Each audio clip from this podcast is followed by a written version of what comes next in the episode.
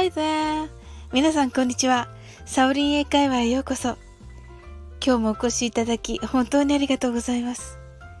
今回は118回目の放送です。いつもいいねやコメントをありがとうございます。大変励みになっております。この番組はお好きなことをしながら耳だけこちらに傾けていただく聞くだけ英会話をコンセプトにお送りしています。ゆったりと気軽な気持ちで楽しく聞いてくださいね。現在はかおりさんからのリクエストにお答えしてお店で英語コミュニケーション店員さんもあなたも使えるレジ英語セブンデイズをお送りしています。まずはレジ英語1日目の復習をしてみましょう。少々お待ちくださいという意味の just a moment please でしたね。店員さんからよく聞くフレーズだと思います。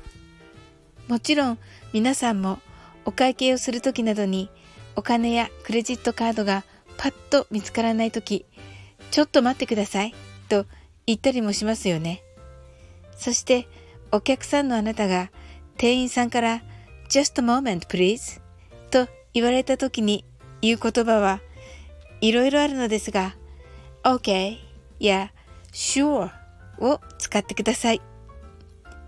店員さん側もお客様が支払いに時間がかかってしまっているとき、just a moment と言ったときは、sure と明るく答えてください。とても素敵なコミュニケーションになりますね。さて、第1回に just a moment please の please について詳しくお話をするとお伝えしました。ですので、今回はまだ1回しかやっていないレジ英語7 days ですが、すでに番外編をお届けしたいと思います。please と聞くと皆さんはどういうイメージをお持ちでしょうか何々してくださいと丁寧に言うときに使うんですよねという声が聞こえてきそうです。まさにその通りです。ところが私たちが思っている丁寧語よりももっと丁寧、1.5倍ぐらい以上は丁寧なイメージを持ってください。どうぞ〇〇してください。ではなく、お願いですからどうぞ〇〇してください。くらいな感じです。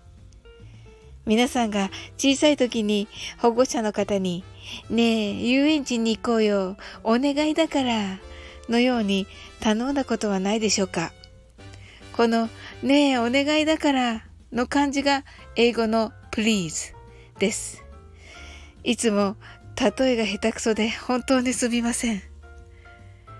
つまり please を使わずに just a moment も丁寧な物腰でいさえすれば丁寧な言い方だというのがネイティブの意見です。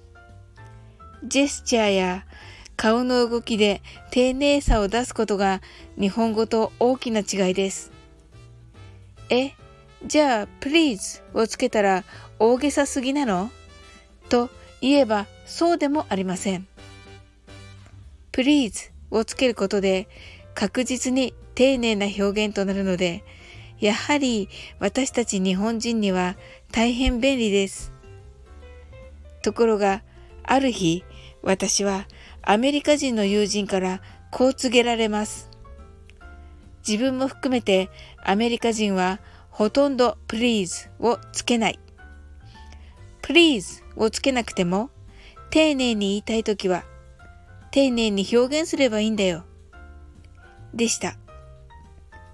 かたやイギリス人の友人はこう言いました。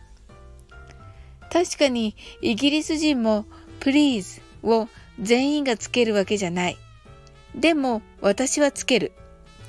私はとても丁寧に話すのが好きだし、学生時代にアメリカでバイトした時にも please をつけるとアメリカ人のお客さんが Oh, she said please. あら、彼女 please って言ったわ。ととても褒めてくれた。だから私はプリーズをつける。